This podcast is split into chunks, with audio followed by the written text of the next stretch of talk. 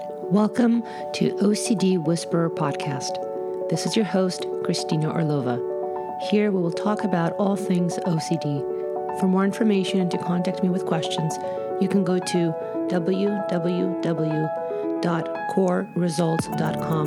That's K O R results.com.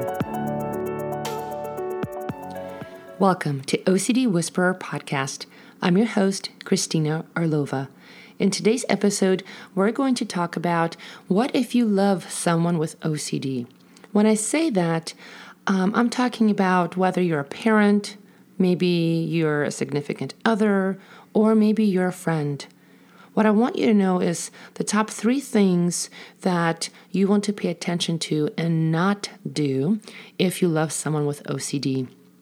Now, some of these might seem counterintuitive, and the reason they will feel counterintuitive is because somebody with OCD um, and how their brain is functioning is, in fact, um, triggering an internal alarm system that intuitively feels like you have to fix the situation or do something to get away from feeling anxious and to try to get that certainty.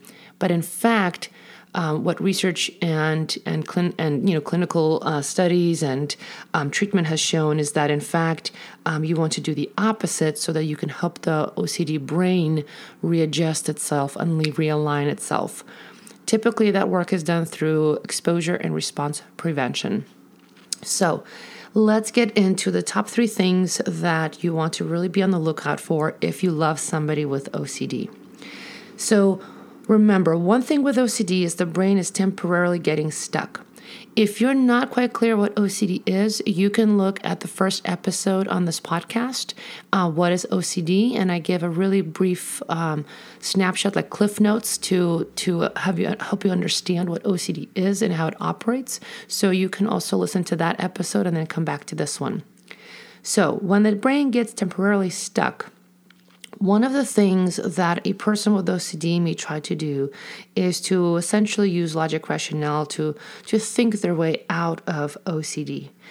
So, if you love someone with OCD, what you want to do is notice if the person is having intense um, anxiety, if there's a sense of urgency to need to address um, a current topic, a fear, a worry, um, and if they're constantly trying to ask you uh, questions or trying to talk through it, um, what you might notice is that no matter how many times you're talking through it, the person is still stuck.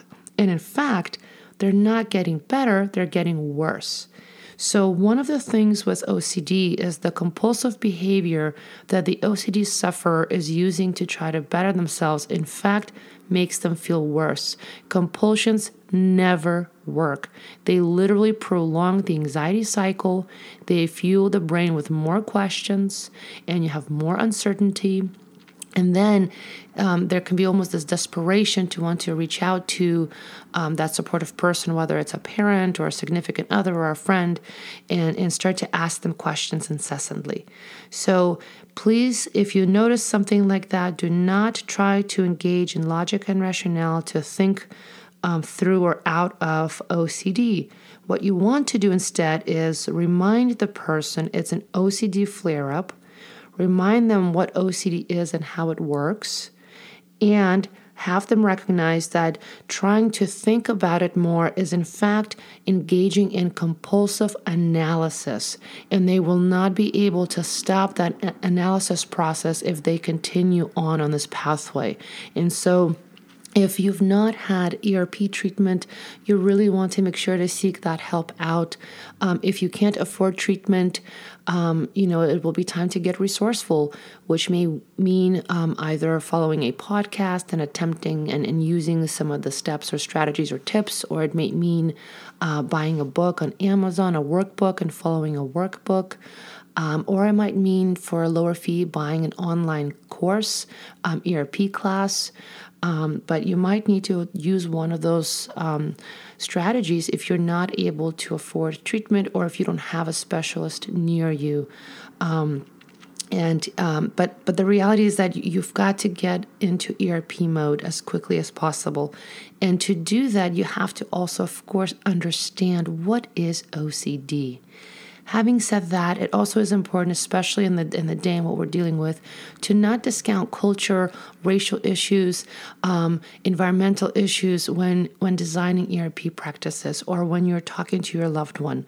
It is important to be there and to be supportive, but also if you have had some ERP training as a supportive person, to then make sure that you're you're helping the person with OCD you know, have space to process what they need to process, but then also make sure you're not inadvertently reinforcing the anxiety cycle. The second thing you want to really look out for and make sure you're not doing is providing reassurance that everything's going to be okay, um, especially when the person is extremely anxious and um, are again having that sense of urgency. So, right now, everything I'm talking about is is of course, with the assumption that if you love someone with OCD, you've probably already noticed uh, certain similar behavioral patterns or similar features and kind of feeling quality of anxiety, or a person gets stuck in something and they're not able to temporarily see or, or, or have perspective outside of that current moment of flare up.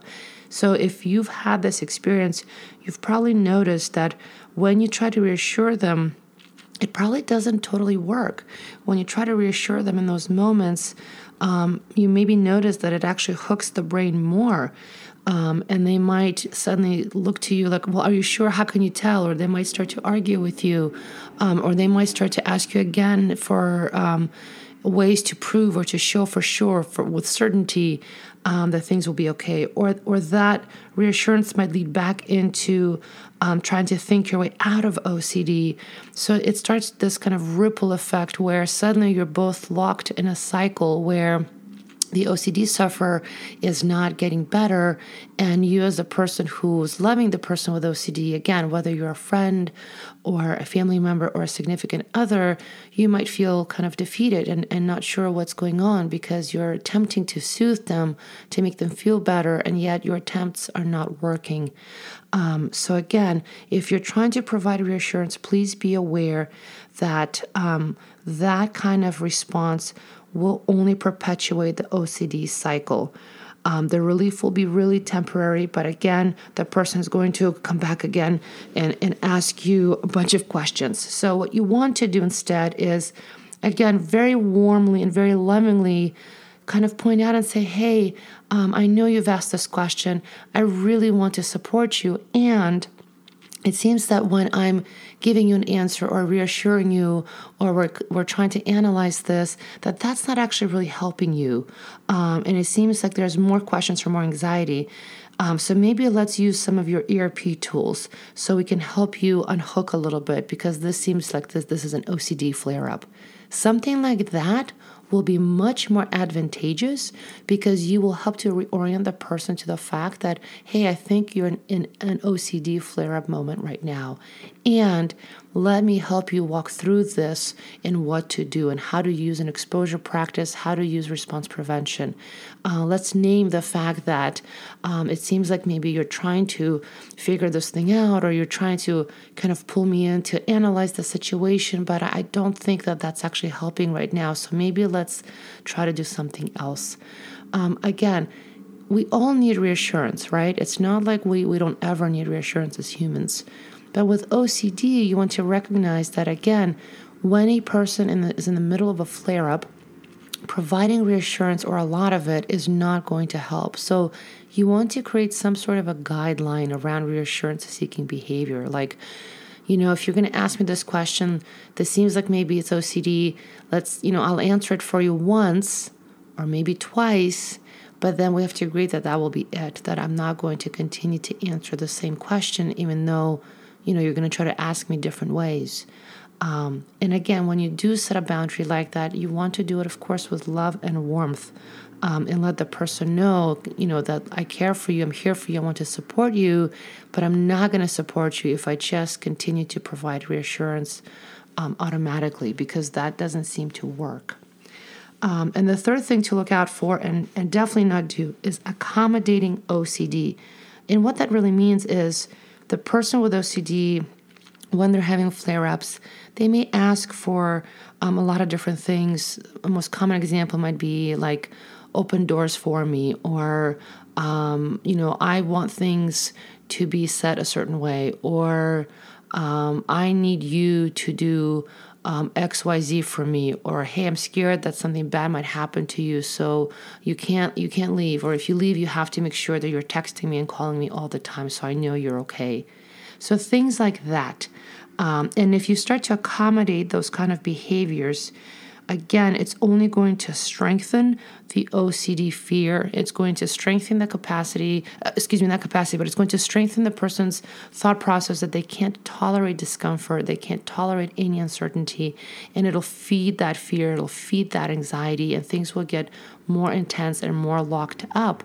And of course, secondary issues can occur like panic attacks or later feeling even uh, some depressed symptoms because you're, you now might be feeling bad, like, why can't I control this or why can't I seem to stop this?